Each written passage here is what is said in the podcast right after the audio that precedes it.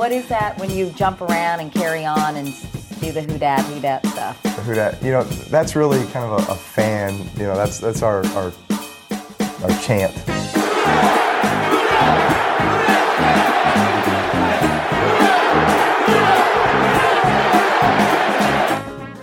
Duncan Holder podcast back at you. Larry Holder, Jeff Duncan here on the Athletics Podcast Network. Of course, you can check us out, theathletic.com slash dunk and holder or Apple, Spotify, wherever you get your podcasts. You can subscribe, rate, review, tell a friend, tell a million, the Dunk and Holder podcast uh, here on the Athletics Podcast Network.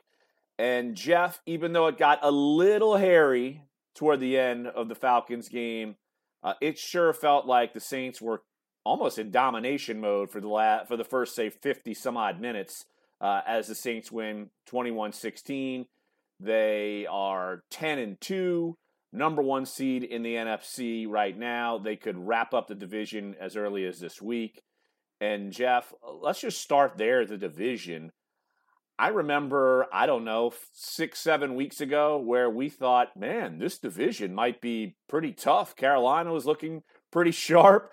Tampa Bay was the talk of the NFL, and oh, ho hum, the Saints are now running away with the division again.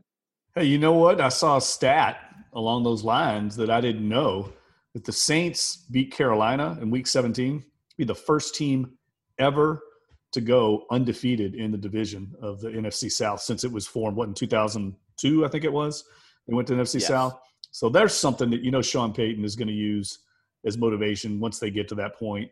Uh, usually that last game of the year, and it could be meaningless this year if things keep going the way they are. The Saints could possibly have the luxury of resting those starters, but as long as Green Bay's still nipping at their heels, they they won't do that. But I don't think any of us anticipated this, especially after the one and two start, right? I mean, you and I both were questioning what was going on because we were so bullish on this team in the preseason after watching camp. We both thought this was the most talented team the Saints maybe have ever had. And then they started kind of slowly. It was puzzling to all of us. And now we're seeing the team that we all thought uh, that the Saints would be this season. And uh, now I think it's it's fair to say uh, can this team run the table the rest of the year? When you look at the schedule, obviously Kansas City sticks out in a couple weeks, but otherwise, uh, if they can get over the hump in that game in the Superdome, uh, this team could end up easily 14 and 2, and that would be the best record in the history of the, the Saints franchise. So, something out there for the Saints to, to shoot for uh, going down the stretch. Jeff, I'm just glad I didn't go 2017 and see the one and two start and say, hey, if they get to 10 games, I'm going to shave my head like when we were doing Duncan Holder back on the radio. Uh, that would have been a major mistake. I think I've learned my lesson by now. So Saints slow starts don't necessarily mean that they're going to go that way throughout the season. And Jeff, it's been done all different ways as we've gotten used to it. And of course, the major topic that's still going to be a topic, I assume, at least for one more week. I'm wondering if you're under this assumption. Let's just go there. How much do you feel like Drew Brees is pushing to play? How much do you feel like he will play in Week 14 uh, against the Eagles? Well, it, look, we're recording this on Tuesday morning, right? So the Saints have to know right now, right? I mean, Sean Payton can't and his staff can't put together a game plan today without knowing who their starting quarterback is going to be because of the totally different playing styles of the two guys we're talking about, Drew Brees and Taysom Hill. So they have to know who's their quarterback right now. They're not going to say, we know Sean Payton's not going to say. I know I've talked to people the last 24 hours that say Drew Brees is pushing to play. So we know that, right? I mean, Larry, that's how he's wired. We know that's what he's going to want. I think he's healthy enough. He was throwing yesterday out at the Saints facility with Beau Lowery. Uh, so I think there was a reason for that, for him to see where he was at, and wh- and for Beau Lowery to see where he was at, uh, and that's the the Saints, uh, you know, trainer, the, the lead athletic trainer for the for the team, medical advisor. So uh, I don't know. I, if I'm them, I would rest him another week. I think they could. If this were a, a big game, I think he would play. But Philadelphia just feels to me and seems to me like a dumpster fire. Although they were competitive against Green Bay, but I see no reason to risk him in this game. Uh, but if they didn't start him and they lost to Philadelphia, there would be all kinds of uproar about uh, losing a game like that when your Hall of Fame quarterback's on the bench. So it's a tough decision for him. And Jeff, we've seen this last year when we thought Drew Brees would sit out one more week leading up to a bye week with the right thumb injury.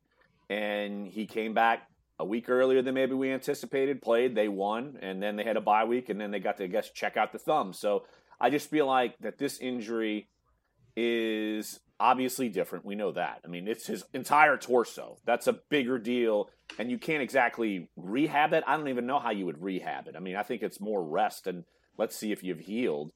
And so uh, I think it's a situation that uh, we know Drew Brees. I mean, we know how he's going to want to push to play, especially given that a lot of us are assuming this is his final run at it. He's not going to want to sit any longer than he feels like he has to. But I think the Saints staff also needs to. I know, look, whatever Drew Brees says is typically gold there, but I think the Saints staff, if they don't feel like he's healed enough, they have to be able to tell him that he's not. And so, uh, but you're right. Uh, you know how it is. Uh, you know the the backwards and forwards of how they game plan and, and what their operation goes, Jeff. And uh, they know, like they're game planning today. And so, let's throw it in a, in a different direction before we start critiquing Taysom Hill, looking at the defense, looking ahead to Philadelphia.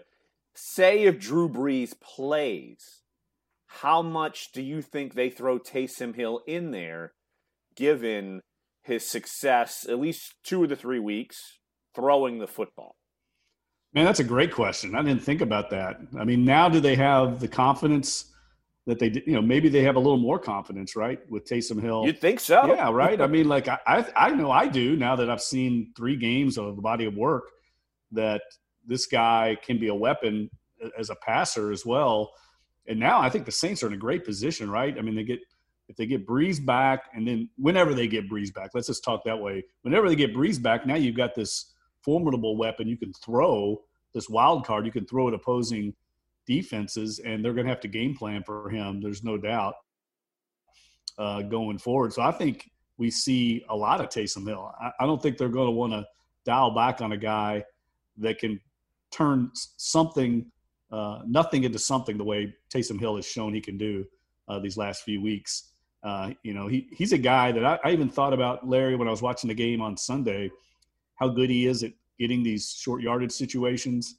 Uh, you know, the fourth and one he got, he got a third and one.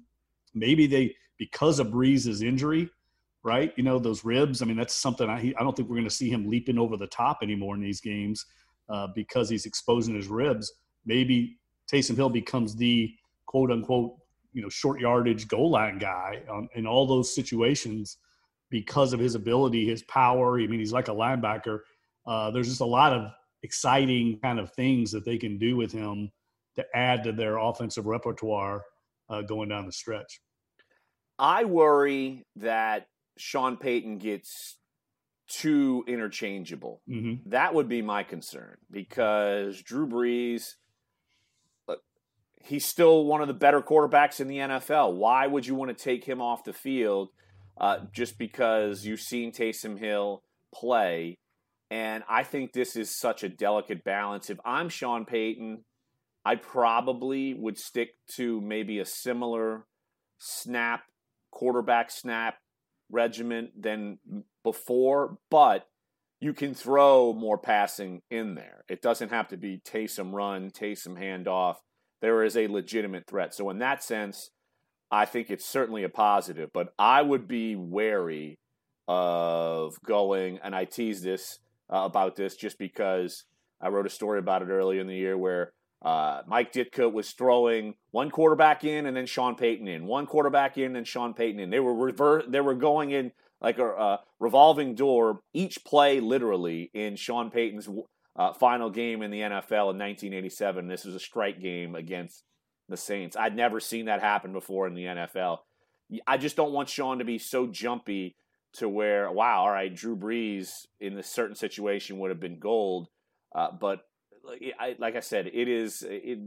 It seems like every week, Sean Payton, and you mentioned this. I feel like uh, in your Fox Eight commentary, why in the world is Sean Payton not a viable coach of the year candidate? I know I'm like jumping off tangent. We right. can talk about that uh, later on too, but uh, he has gone through so much and different quarterbacks and all. You know, I, I was watching the Steelers game yesterday, and they're talking about, well, Mike Tomlin, boy, he had one of his best coaching jobs last year. The Steelers went eight and eight, and they went eight and six without Ben Roethlisberger. I mean, Sean Payton is eight and oh without Drew Brees as his starter the last two years. How does he not get the same love as other people? I just don't understand it. You know, I think that's a great point because I, think sometimes everyone gets caught up when the not that Mike Tomlin applies here, but the you know the new shiny object, the new kid on the block is Kevin Stefanski, who's done a great job in Cleveland.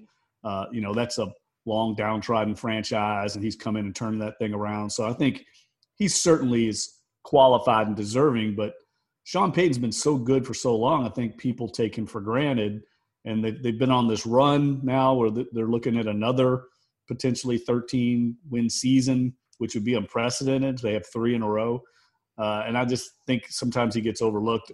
His ability to game plan, and he and his staff, and I think that's another big part of it, right, Larry?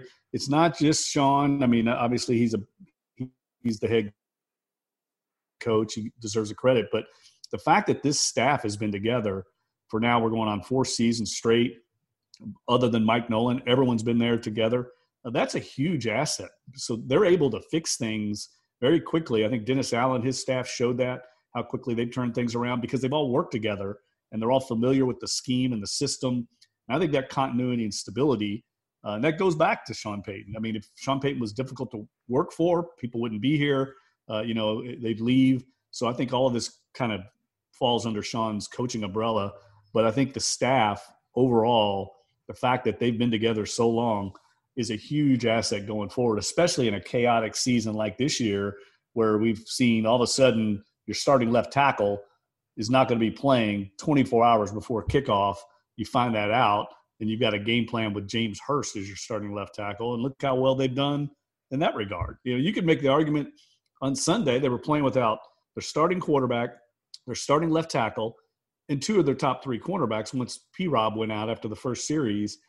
Those are arguably the the three most important positions in the entire game. Uh, I guess you could throw in edge rusher, right? Those are the most important positions, and the Saints are playing kind of with one hand tied behind their back, and they still beat their division rival on the road for the second time in three weeks. It's pretty impressive. Absolutely. Uh, we've seen it time and time again, and uh, it kind of reverts back to a column I wrote last week. Uh, who is the most indispensable player, irreplaceable player? Well, they don't really mm-hmm. exist because the Saints have done such a good job over the last several years. They can overcome just about anyone. Uh, last week, when Katherine Terrell was on the pod, I almost just made the argument, well, maybe it's Cam Jordan or maybe it's Demario Davis because we haven't seen them play without him because they've won with everyone one else being hurt at some point. And so it's, uh, but it just goes to show you just how uh, the continuity and all of this. And that's that's also one of the reasons why so many people were taken aback when they start one and two. You figure that continuity would have uh, been able to uh, propel them early, but I'm pretty sure Saints fans aren't uh, displeased that the continuity finally caught up. Say week four in Detroit when things started looking haywire, they put it together, and now they've they haven't lost since. And so let's go back to Taysom Hill uh, because if this is the last time we've seen him as a full time starter for the Saints this season, uh, what do you make of his overall play? I have a feeling we might have a slightly different opinion because your take on Taysom's future earnings has probably jumped to at least 51%. You you get more than he will get if he succeeds. You know, I'm the captain of Team Taysom, right? Yes. So, uh, yeah. But uh, look, I think he's been almost exactly what I thought he would be. You know, he's got flaws. He's not perfect, obviously. Uh, he's got a long way to go as a, as a passer, but he's good enough right now. And I think that's the key. I mean, we were talking about the coaching staff, but uh, you know, this team is so talented and so good right now, so deep. I mean, that's another thing we should probably talk about is just how deep this team is. That that also plays into why they're able to lose some of these key players. They've got a guy like James Hurst who started in the league, and there's really not a huge drop off when he comes in the game because they're they've got so many good uh, players behind the starters. But Taysom, I think has given them enough confidence now to know that they can win with this iteration of the Saints. And let's face it, Larry, after this year, we don't know what's going to happen. I mean, there's going to be a lot of changes. There's so many big contracts that they've got to decide on, so many key players. Uh, that's going to be fodder for the offseason. Uh, this team is so loaded right now, but I don't think we're going to see this team going forward. I don't know how they can keep it together. Uh, so, can they win with Taysom Hill when they're not this talented? I don't know. I think he's good enough to win with this team right now. I think Jameis Winston would be winning a lot of these games right now, probably at quarterback because they're just so they're just so good, and they haven't been playing the elite in the NFL. Let's face it, Atlanta and Denver three straight weeks. Uh, you know, if they went into Kansas City with Taysom Hill, be a different different subject, right? So, uh, but I do think he's played enough, well enough that you should have confidence that you know he's he's a bona fide NFL caliber quarterback. Now, whether he can do it over the long haul and be a starting elite player, I don't I don't know if anybody knows that. I mean, that just has to play out. But I think we saw enough of what has attracted Sean Payton and the staff to him. The fact that he can turn nothing into a 40 what was a 43 yard run. I mean, right. was that was nothing there, and he turned it into a 43 yard run. He he gives them something uh, that Drew Brees doesn't. He's just a different kind of quarterback. But there still are some shaky moments as a passer, and, and, and I think it's important to note Atlanta is one of the worst pass defenses in the league. Uh, this was not the you know 85 Bears he was going against, so it's still I think uh, remains to be seen how good a passer he could be at the NFL level. If Taysom Hill couldn't be a good passer against Atlanta, he couldn't be a good passer against anyone in the right. NFL. I mean, that's been my disclaimer in this. But he wasn't just okay against them, he was really good. Both games, passer rating was very high. Uh, look, first game he played against, I'm just, I'm totally throwing Denver out the window. That game, I'm, uh, if you're going to try to make judgment on that, the game plan for the Saints changed in the matter of what 36 hours, 24 hours.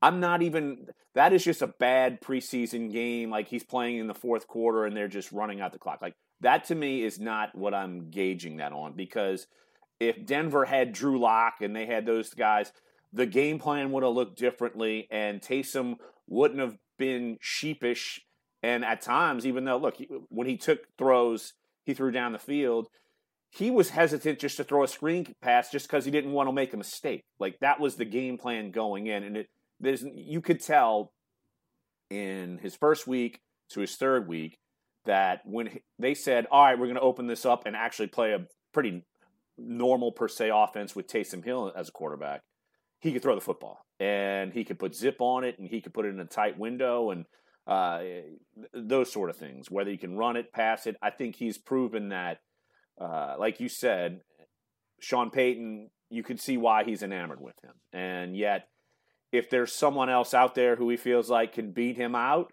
uh, I still think that they have to explore that this offseason if Drew Brees retires. But the fact that he's been able to throw and throw well on a team that has seen him play a bunch. I mean, I know they haven't seen him throw a bunch, but they had two two cracks at the guy in three weeks, and he threw it better the second crack uh, second time around than the first than the first time. So I think that that shows something. Now, uh, if he plays, and I think you and me are, are, we're going under the assumption that Taysom is still the starter this week. Even if Drew Brees comes back, okay, we'll be slightly surprised. But Taysom probably should be able to throw on the Eagles. Their corners are banged up. Uh, you know, teams have been able to throw on them pretty well these last few weeks. And this is a team that is reeling. And so I feel like this is another.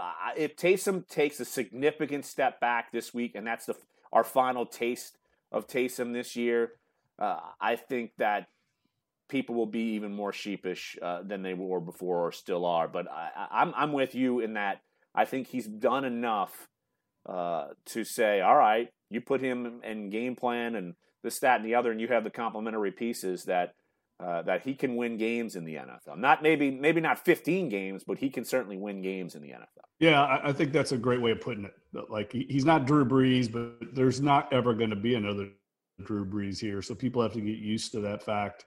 And look, the, the touchdown, his first touchdown pass that he threw to Tre'Quan Smith, you and I could have thrown that. That was LSU's pass. pass defense from the night before. It's the same route, the same open space. No one was within like 50 yards of the guy. If you miss that, you're terrible. Yeah, I mean uh, that just shows you how bad Atlanta is in the in the back end. I I still don't know. I know Taysom said they put that thing in like the day before, but it wasn't like there's a lot of trickery in there. I mean, I watched it multiple times. He just ran right across the field and no one picked him up. I mean, it was mind-boggling. Uh, so so obviously Atlanta is uh, again not a great judge of of pass defense right now. We're going to find out a lot. We're going to find out a lot about this team here in the next few weeks especially when they get Kansas City in two weeks. I don't want to skip over Philadelphia, but I think that's going to be a great gauge game for the Saints defense because, well, look, I've been impressed with what they're doing. Um, they clearly know Atlanta very well. Uh, it, it almost feel like throwing those games out because they just know Atlanta so well. Good point. You know, there's just nothing new there. They don't they don't look like they're fooled by anything.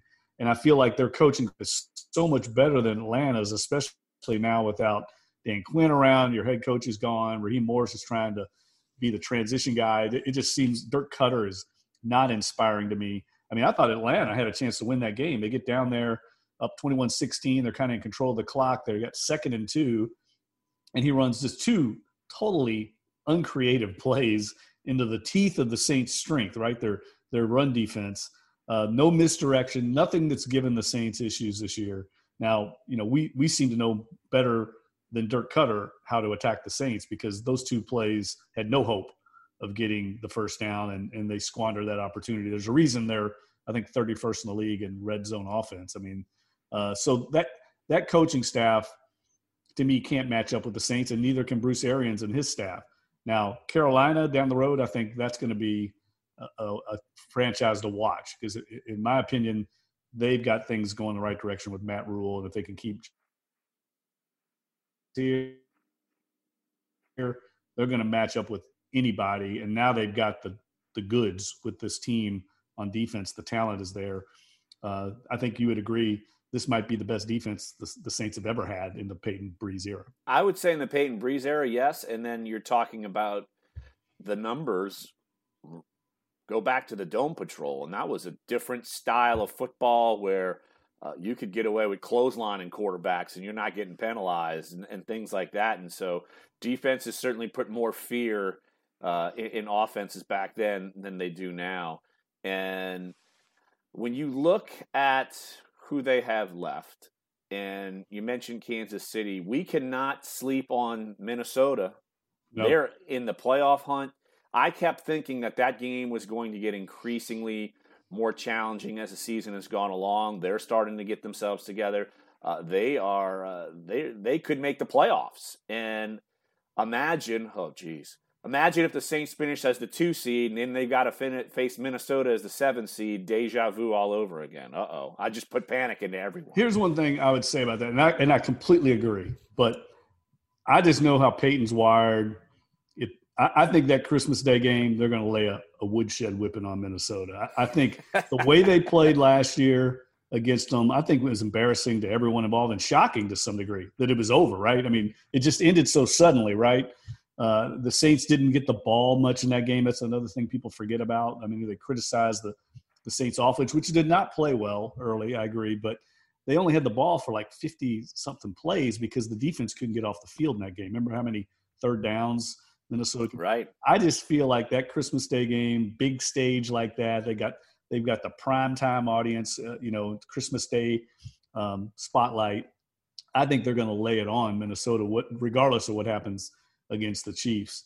Uh, but I'm really intrigued to see. Just I don't even care how the game comes out against Kansas City. I want to see how the defense plays against Kansas City because that's legit offense right there. I'm not sure that Kansas City's defense is is all it's cracked up to be. I'm not that impressed with them. I think the Steelers would be a much more difficult matchup in the Super Bowl if it were to get to that point. Uh, I know I'm getting way ahead of myself, but Kansas City's offense it has all the ingredients to give the Saints a, challenge that they haven't had, frankly, going against Nick Mullens. Uh, you know, Atlanta does have some weapons, but their offensive line is so bad the Saints just eat them alive. And Matt Ryan looks like a deer in headlights back there. I mean, he just he had guys open on Sunday, Larry. A lot of guys open, and he didn't find them because he was just so flustered by the by the pressure because the, the Falcons' offensive line is so bad. And then Denver, like you said, throw that thing out. So I'm still not completely sold on this defense being, you know, the next Dome Patrol. I think they're definitely good, and they're good on all three levels. Let's face it, Demario Davis might be the best three down linebacker in the league right now, the way he's playing. Kwon Alexander's an upgrade. And then the secondary clearly has fixed some of the issues early on, and the defensive line is is without question the deepest, most talented they've ever had here since I've been covering the team. Going back, they were maybe more talented with the heavy lunch bunch and Darren Howard and La'Roi Glover and Joe Johnson, but they weren't this deep. I mean, they, they get they've got guys come off the bench like Carl Granderson and Shy Tuttle. I think could start for other teams in the league. It's it's a huge luxury to have. They have like a hockey shift change on the D line that they could do, and they use it well, and that's what keeps them fresh. And I think that's why you see someone like Shy Tuttle get in there and, and, pressure because the all this like say the Falcons offensive line's like, oh my gosh, here's some fresh guy, he's ready to go, motivated and and gets in there and and bats Matt Ryan in the arm, this, that, and the other. And so yeah, I, I think that is something that uh, can't be overlooked. That they can do a shift change there and keep those guys fresh. And even look, Cam Jordan fresh. I mean, he's played how many snaps, and he's not playing every single snap. I think that helps him. And look, you know, people were bagging on him for a little while. He was the NFC Defensive Player of the Month. That almost like slipped past my radar. But the fact that he was right. that, he and people are totally me too. I wasn't bagging on him. I was just saying that he wasn't getting the sack numbers. He was certainly getting double teamed, but that was helping other people. Like David Onyemata has had a, a, an incredible season. Uh, obviously, Trey Hendrickson's had an incredible season, and so like I feel like if you're going to beat Kansas City, and we're that's uh, it's amazing that we're focusing in on tiebreaker wise the least important game of the year. That's a, a, a few weeks away. That's uh, but I think we're starting to see like the Saints and the Packers are the class of the NFC. Uh, I think Seattle. Uh, I mean, they fraudulent. Look, they, yeah, exactly. Defense, and, right? Yeah, exactly. And even Russell Wilson. I mean, they couldn't get it done at home against the Giants. They looked anemic, and so you're figuring Saints, Packers. And, maybe Rams, maybe, maybe. But Jared Goff, uh, look, I, he could be way good and way terrible, and right. there's no real in the middle with him. And so uh, I think that's why we're looking at teams like, all right, the Steelers, okay, the Chiefs, and how can they hang with someone like Tyreek Hill, or if they have their backs going with Clyde Edwards-Helaire and uh, and Le'Veon Bell back there, and and how are they going to handle Travis Kelce? I mean. I, I know we're going to dive into more of this, but this is now we we we know who the haves and have-nots are in the NFL now, and so we can't help but look ahead a little bit to see how this thing might play out. Well, it's like goes back to the preseason when Terron Armstead said Super Bowl or bust, and then we asked Sean Payton on the conference call about what his thoughts were of a fourth straight winning season, and he said, "Well, the expectations and standards are much higher than that." And so they also, even though they won't admit it publicly, and they've done a great job of taking it one game at a time. And I think that's been another uh, credit to Sean Payton and his staff. I mean, they haven't had that that clunker game this season. I mean, unless you want to count the Raiders game, which uh, I'm not sure that's fair. Uh, they they've really managed this season very well. And I think the other thing that we should we should mention that is really reason for optimism is while they've had a ton of uh, injuries in some degree. None of them are season ending.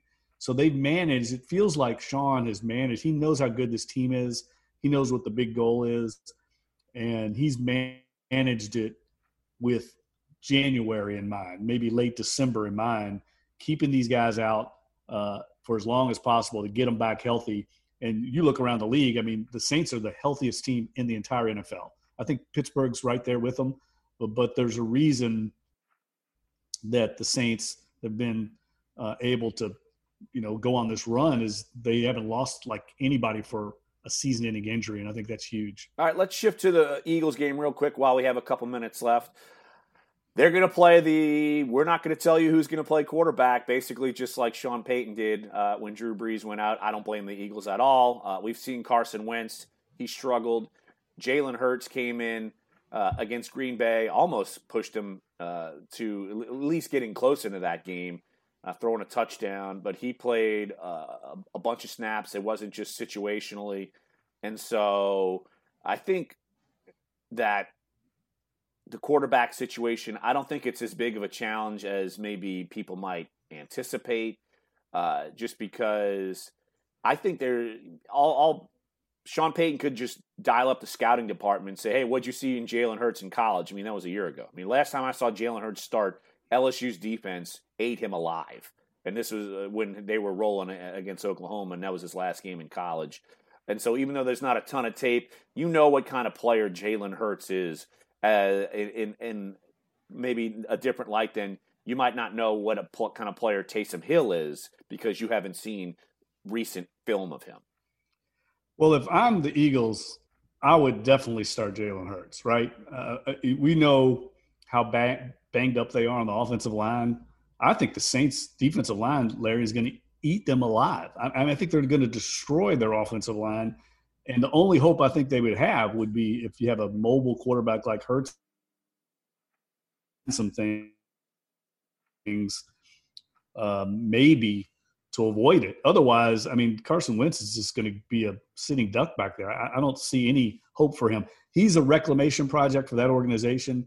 Uh, I think he does have some talent, but clearly he's lost confidence, and he's going to have to be an off-season project, not not necessarily.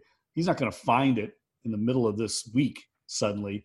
Uh, so I think they go with Hurts and maybe try and make the game a little uh, shorten the game and make the game a little dirty and maybe you pull out in the fourth quarter. But I don't see any hope for Philadelphia in this game. I, I think the, the the injuries they've had up front, I think they're down to two starters or one starter left. Um, I don't see any hope with them the way the Saints defensive line is playing because even if they have one or two guys – that have a, a letdown game or don't bring it, they've got so much talent, so much depth. The backups are going to get after them. Uh, and I just think they're going to dominate their offense. And look, we've seen Demario Davis. He's one of, as far as a traditional linebacker, he's arguably the, the best blitzer in the yep. NFL. And so if he's got to keep an eye on Jalen Hurts or Kwon Alexander, of course, he's playing fast, he's healthy. Uh, either one, I feel like the Saints linebacking corps can make that happen. And so, yeah, I, and I'm wondering – Malcolm Jenkins revenge game, blah blah blah. Who, who knows? hey, we, we, heard those so many times, but hey, no. forgot about that. I, I, I totally just, forgot about I, it. I just I don't know why I just th- thought of it because I really did not even think about it until I just said it. It well, just popped in my head. How about this though? What about reliving our last time you and I were in Philadelphia together for an Eagles game, and it being maybe the coldest day in the history of North America, right? well, like negative. I know it was that was leading up to the 2013 uh, playoff game. It was zero.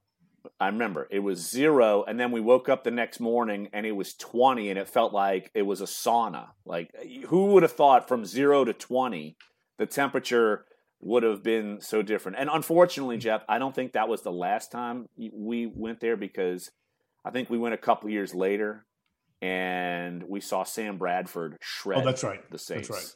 But that is a forgettable. But I do remember you all, you and Katherine being a very Katherine Terrell, our colleague, being very crabby as I tried to take you all on a little bit of a tour of downtown Philly and show you all Rittenhouse Square, beautiful Rittenhouse Square.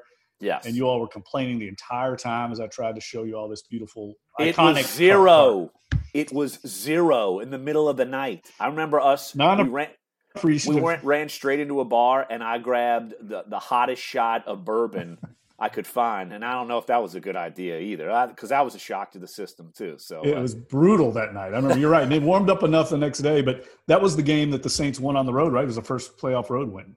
Yes, uh, where uh, Shayne Graham kicked the last second field goal to uh, to win that game, and then uh, they went to Seattle the next week and lost. Uh, Seattle won the chain. Well, Seattle won the Super Bowl, so there you go. Yeah, good times. But anyway, exactly. So, all right, that's going to wrap up this edition of the Duncan Holder podcast. Again, theathletic.com slash Duncan Holder. You can go get on there. And also, don't forget Apple, Spotify, wherever you get your podcasts. And I know at The Athletic right now, we have a Christmas deal. You buy one subscription, you get the second one for free, and you can gift it to someone. So I think that is uh, it's a deal. If you're looking, if you're looking for that, I mean, it's too. Yeah, you're spending thirty bucks on someone, and then you're spending thirty bucks on yourself for the greatest sports coverage in the history of mankind uh, at theathletic.com. So, all right, Jeff, good talking to you this week. We will be back next week for another edition of the Duncan Holder podcast here on the Athletics Podcast.